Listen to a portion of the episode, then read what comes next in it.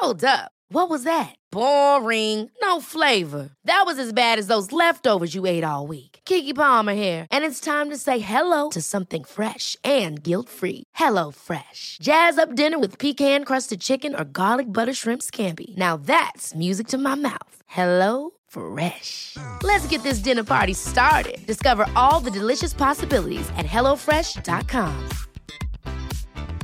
Mom deserves the best, and there's no better place to shop for Mother's Day than Whole Foods Market. They're your destination for unbeatable savings, from premium gifts to show-stopping flowers and irresistible desserts. Start by saving 33% with Prime on all body care and candles. Then get a 15-stem bunch of tulips for just $9.99 each with Prime. Round out Mom's menu with festive rosé, irresistible berry chantilly cake, and more special treats. Come celebrate Mother's Day at Whole Foods Market. There's never been a faster or easier way to start your weight loss journey than with PlushCare.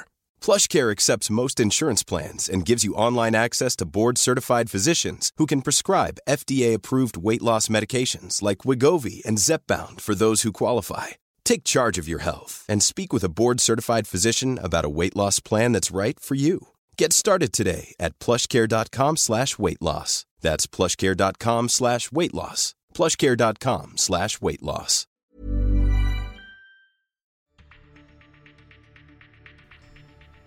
Hello, and welcome to this edition of Joint Action.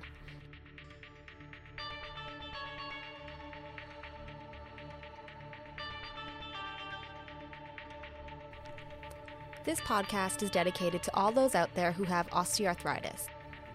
On the show, we unpack the truths and demystify the myths about the disease and its management.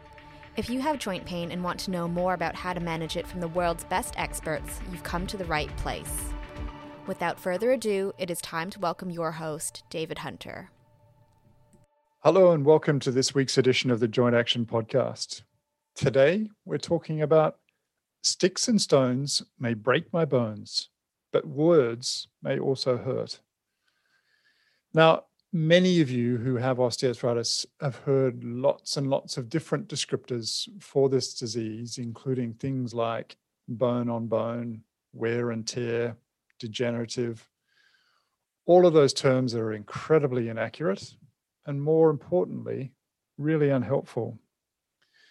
So, today we're digging into that topic a little bit more, primarily because the way in which people talk about their osteoarthritis can vary a lot and can often be reflected in their attitudes towards health and healthcare. This can provide great insight into what the condition means to patients, but ultimately also how they're able to cope and manage with their symptoms. Using terms like wear and tear or worn out can often discourage people with osteoarthritis to be actively involved in the management of their condition.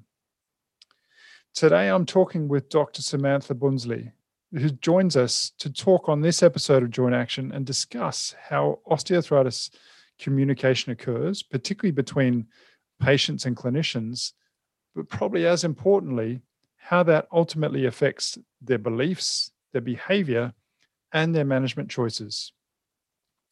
Now, Sam Bunzli is a physiotherapist who received her PhD in 2016 from the School of Physiotherapy and Exercise Science at Curtin University in Western Australia.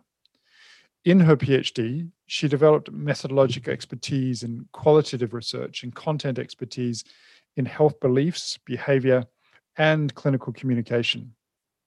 Sam is currently a postdoctoral researcher at the University of Melbourne, the Department of Surgery at St Vincent's Hospital, leading qualitative research within the NHMRC Centre of Research Excellence in total joint replacement, specifically optimizing outcomes, equity, cost effectiveness, and patient selection. Hi, Sam, and welcome to the show. Thanks for having me, David. Oh, it's absolutely our pleasure. It's a conversation I've been meaning to have for a long while, and I'm really hoping that the listeners get as much out of it as I'm anticipating doing. Before we get into the main content, though, which is obviously around how communication with patients can really matter, both as far as their understanding of disease and its management. Mm-hmm. I just want to spend a little bit more time getting to know you, obviously selfishly for myself, but hopefully also that so the listeners know who you are and where you're coming from. But in the first instance, can you just share with the listeners a little bit more about your background and what a typical day might look like? Sure. So, um, as you would have mentioned in the intro, I'm a, a physio. So, I a physiotherapist. I originally trained at um, Otago University in New Zealand.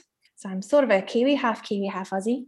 I worked clinically for around 10 years um, as a physio before doing my PhD. And like when I was working clinically, uh, the part of the job that I really, really loved was listening to the patient's stories. So, really, everyone has a story to tell about the journey that, that brought them to the, the clinic door. And I think the physio has a really unique role as a healthcare professional. We typically have a lot more time than a GP, a physician, or surgeon to sit down with our patients and to really understand how they're feeling and what they're what they're thinking.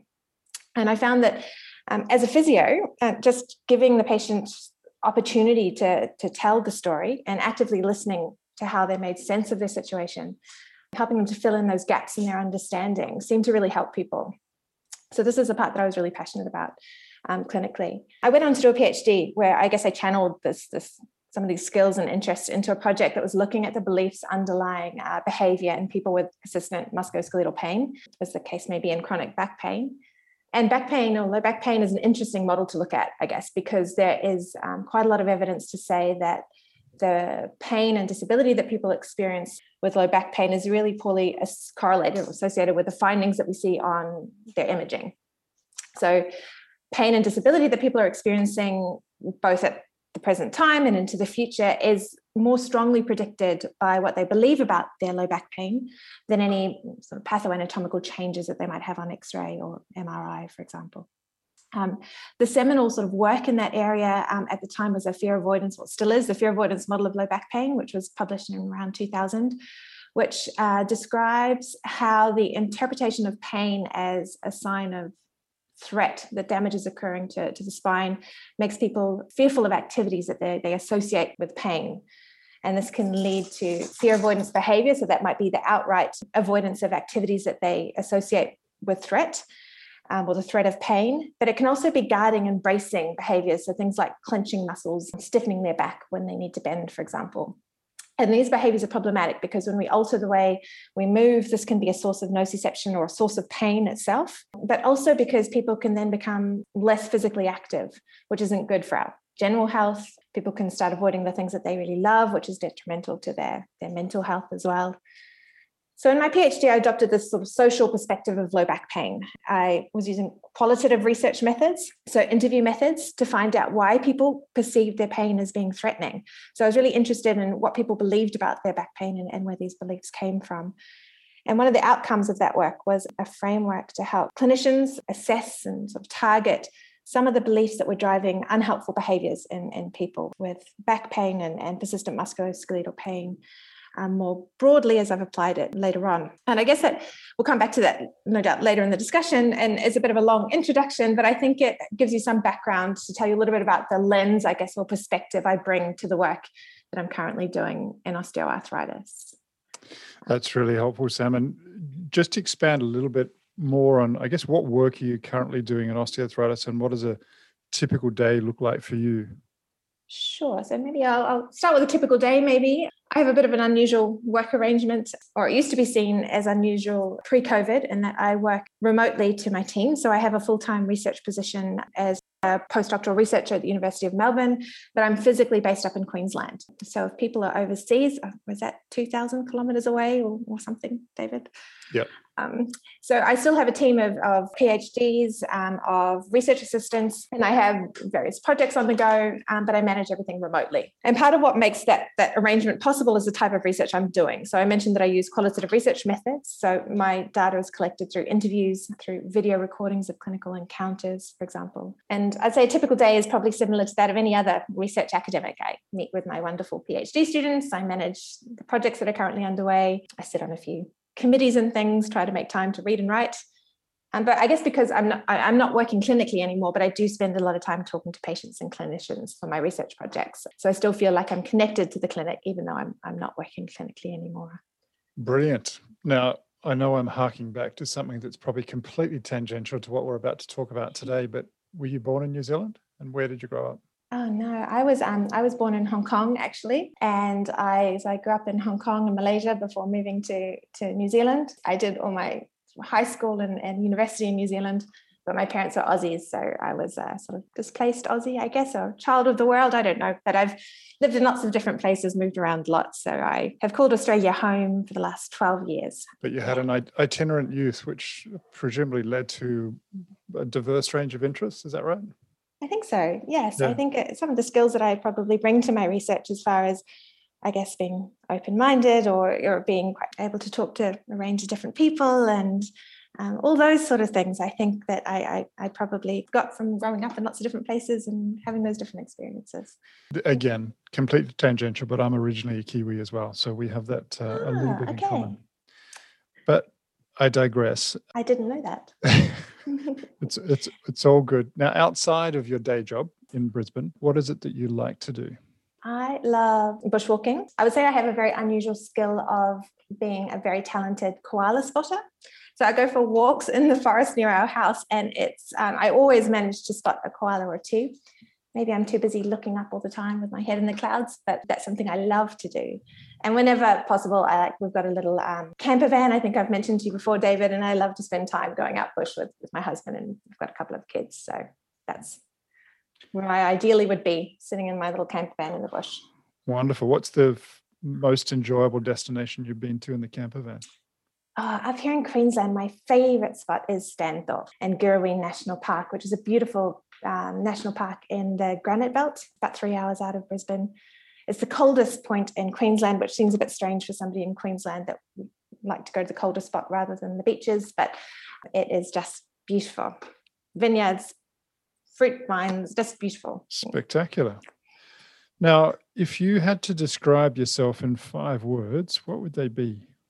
My first um, word would be, I guess, more of a an aspirational trait maybe more than anything else, but I really do strive. At the moment, I'm on a bit of a kindness mission. I think when we're time poor, I really feel that kindness gets pushed to the side. Um, as an academic, I think peer review is a really good example of this. When we scribble quick review on a manuscript, and we don't necessarily mean to come across as abrupt or unkind, but sometimes it's perceived this way. And I think sometimes a few extra seconds to soften our tone and come across more encouraging can really go a long way.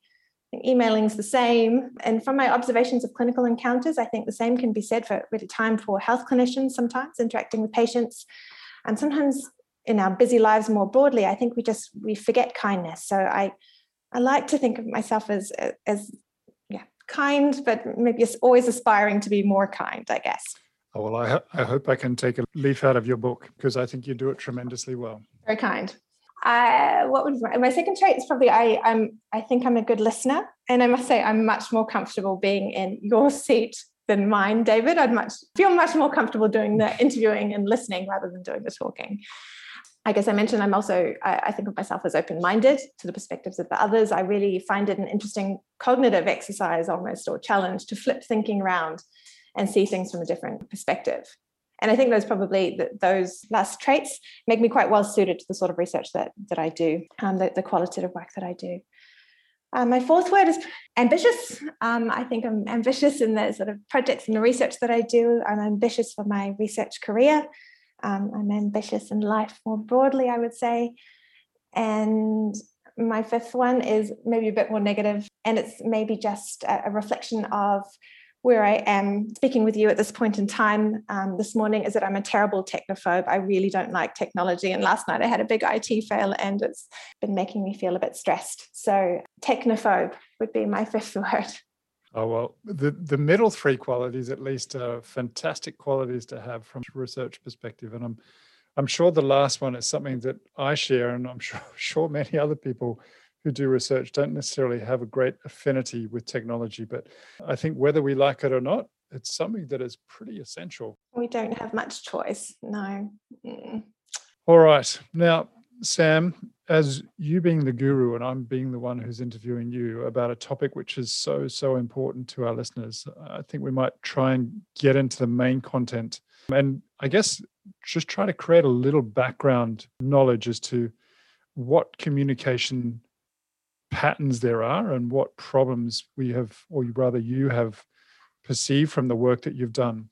Now, the way people speak about their health is important in shaping and reflecting their experiences and attitudes to health, illness, and healthcare. But what are some of the common things that you found in the research that you've done that patients say when they speak about their osteoarthritis? Well, maybe I'll, start by talking about one of the first studies I did as, as a postdoc, where we investigated the pathways to joint replacement surgery through interviews with people on the waiting list for joint replacement. So we were interested in their stories to how they got onto that waiting list. Now, the people in our sample that we spoke to reported a really low uptake of non surgical care for their osteoarthritis. Um, so often they got right through to the waiting list for surgery without having properly or sometimes at all engaged in any non surgical care. So a lot of them had never tried an exercise intervention, had never visited a physiotherapist, had never engaged in any weight loss intervention. So they were the, the typical things that we were looking at in that study. And, and, that really supports other findings from studies and other Australian groups have done, where they've seen that the, the most common GP referral for someone with osteoarthritis is to an orthopedic surgeon rather than to an allied health professional. But what our study added to our understanding, I guess, was that the treatment choices amongst the sample of people we spoke to seemed to be driven, at least, at least in part, by the misconceptions around osteoarthritis. So we documented, I guess, five common myths or, or misconceptions amongst the sample. And they were that pain is a sign that damage is occurring to the joint, that osteoarthritis is always caused by wear and tear, that loading a worn out joint is dangerous for the joint surfaces, that physio and exercise can't replace worn out cartilage, so there's no point in doing it, and that a joint replacement is the only way to fix osteoarthritis and, and to cure pain. So, I guess to put this in sort of a, a, narrative, I guess, because people believed that they had bone on bone changes in their joint. So they believed they had no more cartilage in their joint, and that this was because of wear and tear over the years of loading that joint. They avoided the activities that they felt would increase the loading and cause further damage to that joint. And really, we can think of this as a very logical response. If you believe that you will damage a joint by loading it, it's a logical thing to do to avoid loading it. So among the people we we talked to, there also seemed to be a rather, I guess, well, uh, I was surprised, I guess, at the, the uptake of non-evidence-based interventions. Things like some dietary supplements. People had heard that certain things that they could add to their diet could help restore joint cartilage. Um, so again, this seemed like a logical option based on their understanding of their symptoms. How can I rebuild my cartilage? And people ultimately felt that a joint replacement was really the only solution to fix osteoarthritis and cure their pain. So as soon as they had heard the words wear and tear or bone on bone, they perceived that a joint replacement was going to be inevitable. And these sort of misconceptions appeared to have a really devastating consequence for some people.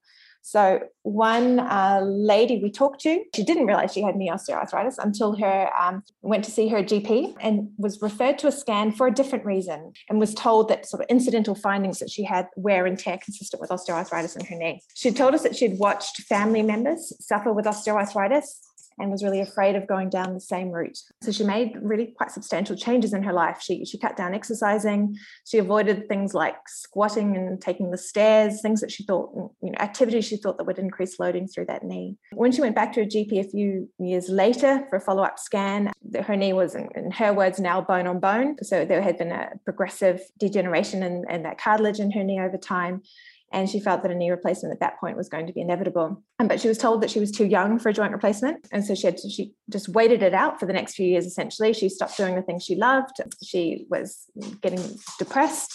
Um, she was stressed about her financial situation. She wasn't sleeping well. And sort of this went on for years until she finally felt that she was old enough and she asked for a referral to, to the orthopedic surgeon. Um, and she was desperate to get that joint replaced as soon as possible so she could get back to doing those things she loved. So her life had really been on hold while she was waiting for this cure. And I think stories like this particular lady's story really help to illustrate the impact that beliefs can have on people's behavior and how that can really influence their OA outcomes, their you know, osteoarthritis outcomes. But not only, I guess, their osteoarthritis outcomes, but when people stop doing those things that they really love and value, that has really huge consequences on physical health, you know, general health, mental well-being, all those things as well. Yeah, undoubtedly. And I don't. I mean, I obviously don't know the lady that you're talking about, but during any of that journey or trajectory of illness, was there any suggestion that anything else could occur, or any any empowering messages given about what could be undertaken by the joint and what she could actually do? Well, in, the case of this particular lady, no. And that was a, a, um, a really that aspect of these patients' stories that really seemed to be missing a lot of the time, David, which was really quite quite shocking to hear that people could have got so far in that journey and, and really not had received those messages. Yeah, yeah. Now, in some of the work that you've done, Sam, you've used the term impairment discourse. Can you just relay a little bit to us as to what that actually means? Well, I guess when we came up with the impairment discourse, what we were really looking at, I guess, sort of going backtracking a little bit, is trying to find out well, where do some of these beliefs and misconceptions come from? So we know that from health belief theories that have been well established in the literature that what we believe about our health, what we believe about illness, really predates the onset of a, a symptom of illness. So when someone first experiences a symptom of knee pain, for example, they're immediately going to draw on a set of beliefs to make sense of that symptom. So beliefs about what the pain is, what caused it, what the consequences of that symptom are, um, how long it's going to last, and what they should do about it. And those beliefs are really formed by our previous experiences of, of, of our health, by observing others maybe with the same condition, or what we've heard or been told about that symptom, the condition from the media, for example, and society more broadly. Uh, and evidence tells us that health professionals play a really large role as well in the formation and the perpetuation of, of some of these unhelpful beliefs too. And what we've seen is that while some health professionals do explicitly endorse unhelpful beliefs, so things like you, know, you should be avoiding exercise, you need to rest a painful joint. So we do know that some health professionals st- still do explicitly endorse those beliefs. We also see that health professionals can implicitly endorse these unhelpful beliefs. And this can be done through the language that they use to talk about osteoarthritis. We have been recently interested in looking more at this language. How do health professionals talk about osteoarthritis? So, we recently published a systematic review looking at all of the qualitative studies that have been conducted with people both experiencing the osteoarthritis and their clinicians. So, this was around 60 studies that had involved interviews with patients or clinicians. And we extracted all of the participant quotes from these studies so that we could analyze the language that people were using. We were looking to see if we could sort of identify discourses or ways of talking about osteoarthritis and consider how um, these ways of talking might influence people's behavior. And what we, we found across these 60 or so studies that were all done in different Western and non Western settings, so quite diverse settings, was that um, the dominant way of talking was really what we described as an impairment discourse. Overwhelming majority was this impairment discourse. And according to this discourse, if I describe this a little bit for you, uh, this discourse likens the body to, to being a machine. And it likens pain to being a broken part of this body machinery. So when we think of a machine, a machine generally comes with a use by date, and people talk about their body in the same way. So the same joints as being part of a, a machine that has a use by date that can eventually wear out over time or break down. And after this point, it's not going to be safe to use anymore. And there's a real sense among people who use this discourse that while some people are going to use their joints, you know, more than others over a lifetime, there's a sense of inevitability that one day there's going to be a use by date to this joint, to this machine part, this body part. Um, it is going to wear down, it is going to break down at some point. So people who use an impairment discourse tend to describe healthy knees as a well-oiled machine part that glides smoothly over joints that glides smoothly over each other and tend to describe osteoarthritis as worn out cartilage that causes joint surfaces to sort of grind and catch during movement. So they commonly speak about bone rubbing on bone and often use car analogies to explain the situation. So things like uh, patients might say, My knee is like an unoiled engine that's seized up, or the cartilage is worn out like used brake pads in a car.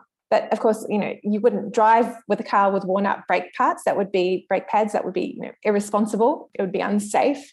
And the same sort of thing, we, we think of our worn out joints in the same sort of way. So it's irresponsible or unsafe to use these worn out parts.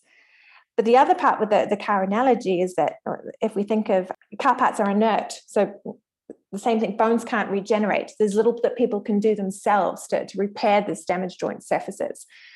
So, um, other than to avoid activity, I guess, that, they, that people perceive is going to make that damage worse. So, the really, according to this discourse, the only real solution is to seek out a mechanic who's going to fix that broken machine, who can, you know, repair those bones and then resolve the pain.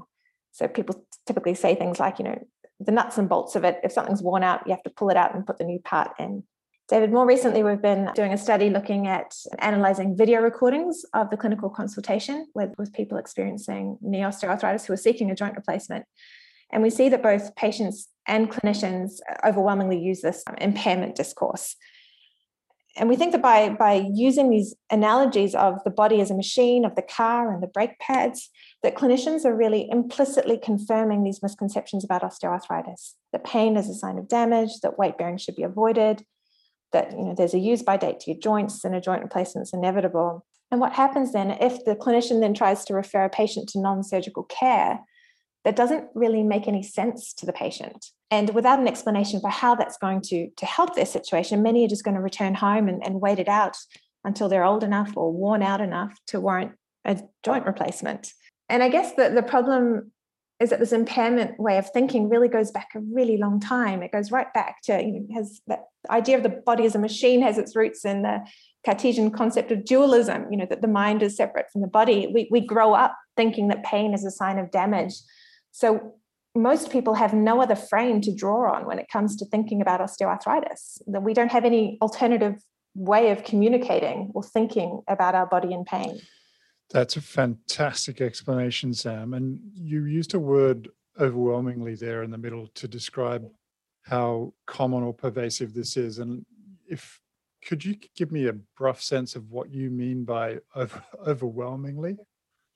Mm, I said it and then I thought, oh, I shouldn't say that, David, because really, uh, you know, a qualitative research, the, the sort of research that I do, is not generalizable. So we are we we look at small samples in my my research. We try to get an interesting cross section of people to try to get diverse clinicians and patients in our samples to really try to understand um, what is the the spectrum, I guess, of, of behaviors that are out there. But really, it's not representative. So I shouldn't say overwhelming, but certainly from something like our systematic review that we did is interesting because we see that by far the in, in that sense the overwhelming majority of quotes that were included in our study that were really from quite diverse settings. The dominant discourse was by far this this impairment discourse. So in that sense we can get a sense of the spread of this. Yeah. Yeah. No i mean I, i'm i'm definitely not disagreeing with you. I mean when i hear my clinical colleagues talk about osteoarthritis and I read x ray reports and I, I listen to patients tell me about how other clinicians describe their illness. And, you know, the, the pervasive terms that are used usually are the terms degenerative, uh, wear and tear, uh, bone on bone. Um, and so I, you know, I, am not disagreeing with you. I, I do think it's pervasive. Um, and as you're alluding to, that obviously has massive consequences with regards the beliefs that become ingrained in the person that hears that message and their understanding of what types of treatments may or may not be helpful according to that particular belief pattern. Um, what's the converse? So we've spoken a little bit about the impairment discourse. What's the alternative here? What alternate discourse could we be having as clinicians that may lead uh, to altered behaviors, beliefs, um, and potentially management for people that have osteoarthritis? That's a great question. And again, you know, not everybody uses an impairment discourse. I think that's important to, to highlight here as well. So our research has shown that while, while the, that impairment discourse is the dominant one, we've also observed a, a less dominant alternative way of talking, and that is what we have called a participatory discourse. So, a participatory discourse focuses on what people can do to enable them to participate in, in, in valued life activities despite any pathoanatomical changes to their body structures. So, uh, again, as a bit of an explanation, people who use a participatory discourse tend to describe healthy joints as those which enable their body to remain active. So, joints can show signs of osteoarthritis, for example, but they can still be healthy if they are or perceived to be healthy, if they're enabling their body to be active. So, people who use this discourse really tend to shift that focus away from fixing any pathoanatomical changes to focusing instead on what they can do to maintain their, their health and maintain their participation in life. Our research has shown that people who, in that systematic review, we showed that people who use this discourse tend to see their joints as more than just cartilage and bones, but they tend to think of them more as structures that are cocooned in muscles. And you know, cartilage and muscles, uh, sort of cartilage and bones can't regenerate, but potentially regenerate, but but muscles can regenerate in in in the view of the people who use this discourse. So you know, muscles are visible to the eye, they're under voluntary control. So by building up muscles, uh, people perceive that joints can become stronger, more able, more healthy. So you know, of course, you know, we need to acknowledge that some people with musculoskeletal you know, pain, with some people with osteoarthritis, they are going to end up undergoing surgical interventions. But I think even when surgery is indicated, you know, using a more of a participatory dis- discourse can really complement our management as clinicians. We can it can provide you know, guidance for recovery, for rehabilitation. It's really just that focus on what people can rather than can't do.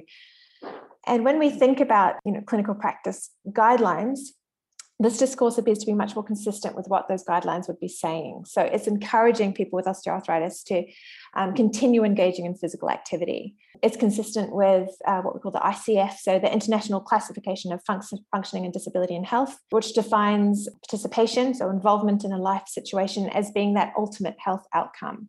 So participation is the objective of our um, of our treatment rather than you know fixing or getting rid of any disease. Now, Sam, that's obviously a, wonderful alternative to the uh, previous impairment discourse that you spoke about. Uh, you mentioned that it's much less frequent in the systematic review that you've done.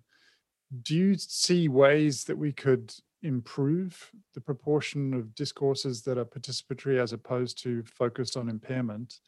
And how might we go about doing that? So I think there's a real opportunity here for clinicians to, to shift the discourse away from that impairment towards a participatory discourse. So what might this look like? I guess if we if we take the typical sort of, you know, this is very blunt and, and usually framed differently, but say, say we've got a clinician um, with a patient saying, you know, your pain is due to damaged joint structures to cure your pain, we need to fix these structures. That might be the message that the, the patient is hearing in an impairment discourse. But if we shift that towards a more participatory discourse, we could be framing this as, for example, you know, because joint changes are, are common among pain-free people as well. Other factors are important, and um, are they're also important in explaining your joint pain. So many of these factors are influenced by the things that you have control over, things like strength, body weight, sleep, mood. And let's make a plan to help you address these things. Rather than the imaging is bone on bone, the lining of joints is worn out, you need to limit that weight bearing, that loaded exercise through the knee. We could be giving the message that you know, graduated weight bearing exercise is safe for people with osteoarthritis. Exercise is important for the health of your joint. You know, by building up your confidence to move, by becoming strong and active, um, we can really improve your pain. And in many cases, this can reduce the need for surgery itself. I think that, you know, saying these things to someone and then sending them off you know, to exercise more is unlikely to be enough for most people. You know, I suggest that most people would need to be coached through this process. People need to learn how to exercise with pain control, how to build capacity to exercise up over time. Um, there are lots of people that are fearful to move. And this is where we're working really closely with, you know, alongside a physiotherapist can be really helpful, I think, to, to help in that aspect. So you've given us some wonderful examples as to alternate styles of communication that hopefully people pick up and improve on longer term. But I'm just wondering systematically, and I guess particularly from the viewpoint of future health service system delivery, how do we go about improving that in a more grand scale? And is that based on focusing on the incoming generations of health professionals and focusing on graduate and undergraduate communication? Is it targeted towards professionals who are out there and have been out there for years and practicing potentially impairment discourses for decades? How do we best go about altering that? And you know, for people, I guess, who are particularly interested in this space, are there resources that they can go to uh, that will help them to develop those skills or, or particular t- styles of communication? Absolutely. Look, I think we all need to be taking responsibility to make this shift. I think that this current way of talking and thinking about osteoarthritis, this discourse is really harming some people. Some people are out there, and this in itself is really causing a lot of distress um, and certainly not, not helping them in any case. And I don't think this is good enough. We, we need to change the way that we speak. And certainly, I think that we all need to change, but a logical thing is to try to get, um, you know, trainees, get undergraduates, get in early and change this discourse during the, the, those formative years of training to be a health professional. But I see a real problem here too. Um, being just the, the wider discourse. It's not just what we're taught in our undergraduate degrees and, and ongoing training that we do is also society more broadly. So I think we need to change this discourse on a societal scale. As I said, we grow up with this discourse as our default way of thinking. So I think that we really need to do a lot more to educate the public too, so that this is driven from the patients too. The patients can expect more. We don't need to I think as a health professional, meeting those expectations of the patient and trying to speak the same language as the patient, sometimes we might know what we want to say, but we don't have the skills to be able to change that discourse. So we just flip into that default thinking and start speaking along, trying to speak the same language, if you will. Um, but that's where we get into the cycle of, of just perpetuating these unhelpful beliefs. So I guess that, that knowledge for a clinician is one thing, but the second thing is, is having the skills to be able to change that discourse. And there are a couple of great um, resources out there, David. One of them from the Curtin team over in WA, led by Peter O'Sullivan, and also JP Caneiro has contributed to, to this space. They've got a great resource out in low back pain I think it's uh, it's a link www.lowbackpaincommunication.com and that has that's a great interactive video which models unhelpful and helpful ways of talking with patients. So that can be really helpful from both the the clinician perspective but also for patients to have a look at of what they can expect good communication to look like with a health professional um, so that has been done, as I said, in low back pain, um, but there are also resource similar resources coming out in um, the knee and hip osteoarthritis as well, which you know, people can keep an eye out for as well. Brilliant. No, so we'll include a link to that URL that you mentioned, Sam, in this in the show notes, so that hopefully people can dig a little bit further into that. Anything further on communication styles, discourses that I haven't spoken about that you think would be worthy of further elaboration? Sort of going back to, you know, where I see this placed in the in the greater I guess context of what we know about what you've spoken about, you know, on this um, podcast as well, David. That I think that we often forget about this sort of more social perspective of osteoarthritis.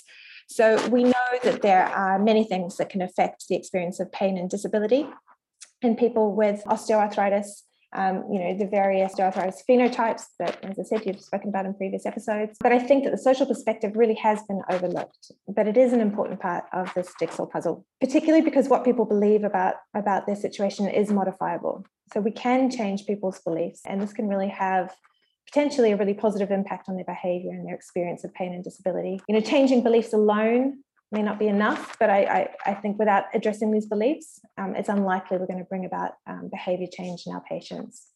So I think we need to give a lot more attention and focus to this more, um, I guess, social perspective of pain and disability. Um, and we do really need to be taking more responsibility to change our communication as healthcare professionals. Completely agree, Sam. I mean, that without that, obviously, as you mentioned, this has a lot of downstream consequences, whether that be in terms of the person's participation and engagement uh, in various activities, but obviously potentially as a consequence of that, ongoing psychological issues that may may ensue as well. Now, Sam, what I might do, if that's okay with you, is just amuse you with a few rapid questions and just get your rapid rapid responses to these. So, favorite movie? I can't think of one off the top of my head, David, but my husband is French speaker. He's from the French part of Switzerland. And we watch a lot of French movies. And I'd say my favorite genre, maybe if I can give you a genre rather than a particular movie, I love um, very slow moving French movies, often with a you know long single shot in a single setting that, that has some sort of funny commentary and social observations. That's my favorite sort of film. okay, fantastic. favorite book? Margaret Atwood's The Handmaid's Tale. Lovely dog or cat person? Sounds like you've got a dog in the background. I do. I'm sorry. I hope you haven't heard him too much. No, no, I haven't heard him at all. Don't worry about it. okay, okay. Thank you. I'm definitely a dog person. I'm quite afraid of cats, actually. Yeah. Favorite quote? Now, I got this quote actually, and, and I and I thought about it um, ahead of today. I got it off a website of a a, a, a great. I think she she now has gone on to do a PhD, but she was a consumer, somebody who had experienced back pain herself.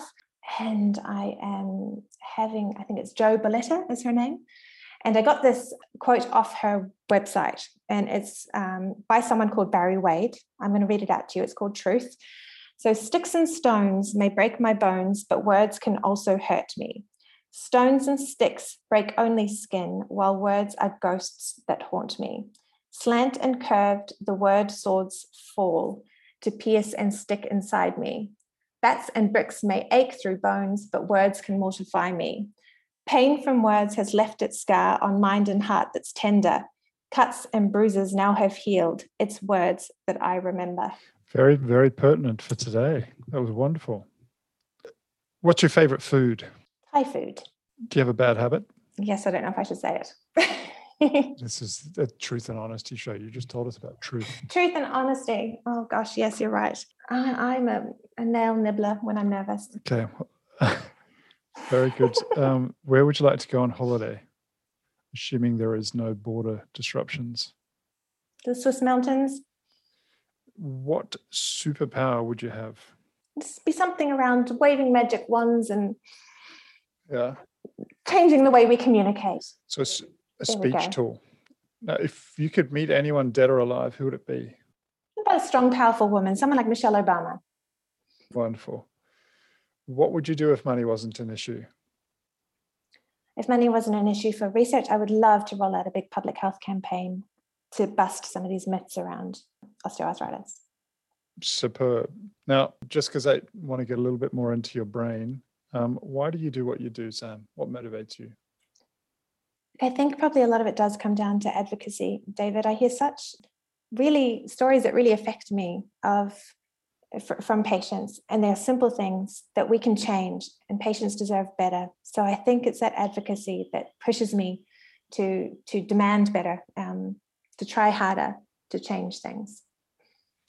Well, I hope you continue to maintain it because you're doing incredible work. Now, if you could have a billboard with anything on it, what would it be and why? Oh, it would be the Mythbusters. I think we, those five ones I mentioned at the start pain is not a sign of damage, OA is not a one way trajectory. Somehow, just billboards that are busting those myths on people are driving past and it's that that wide society that we need to be reaching. So I, I, like the idea of a billboard.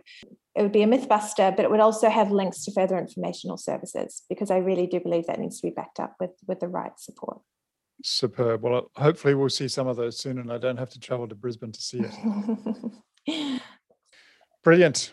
Well, Sam, that was an absolute pleasure. Thank you so much for spending some time with me to talk about what's a really, really important topic that I'm really hoping a lot of our listeners get a lot out of, as well as any clinicians out there who are engaged and interested in this space. Thank you very much for inviting me along, David. It's been a pleasure talking to you. I'm hoping that you found today's content really helpful. I'm also hoping that many of you found the content somewhat irrelevant to the types of communication that you may have been exposed to. But I'm not going to be at all surprised if many of you say that the terms bone on bone, wear and tear, worn out, degenerative have been used quite a lot in the communication patterns that you've had with healthcare professionals. Here's hoping that they have an opportunity, or at least you have an opportunity to impart to them some discourse that may be more participatory, and positive around healthy aging and empowerment that leads to better beliefs, better behaviors, and better management choices. Really look forward to taking your questions about today's podcast topic and or others and look forward again to speaking with you soon. Thanks so much for your continued support. Thanks for listening to Joint Action with David Hunter. If you like our show and want to know more, visit www.jointaction.info. If you have any questions, you can email us at hello at jointaction.info and follow us on Twitter at jointactionorg. This podcast was hosted by David Hunter, edited by Vicky Duong, music produced by Jordan Hunter. The information posted on this podcast is not intended to diagnose, treat, cure, or prevent disease. Anyone seeking medical advice should consult a health professional.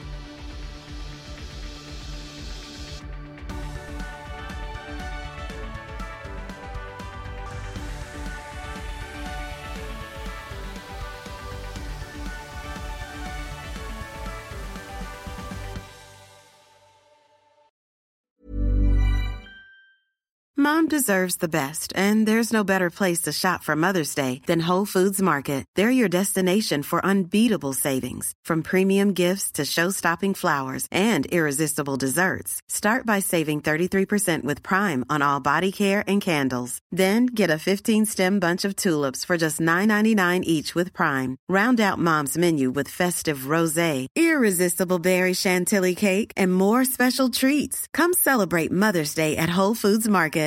Even on a budget, quality is non-negotiable. That's why Quince is the place to score high-end essentials at 50 to 80% less than similar brands. Get your hands on buttery soft cashmere sweaters from just 60 bucks, Italian leather jackets, and so much more. And the best part about Quince, they exclusively partner with factories committed to safe, ethical, and responsible manufacturing. Elevate your style without the elevated price tag with Quince. Go to quince.com slash upgrade for free shipping and 365-day returns.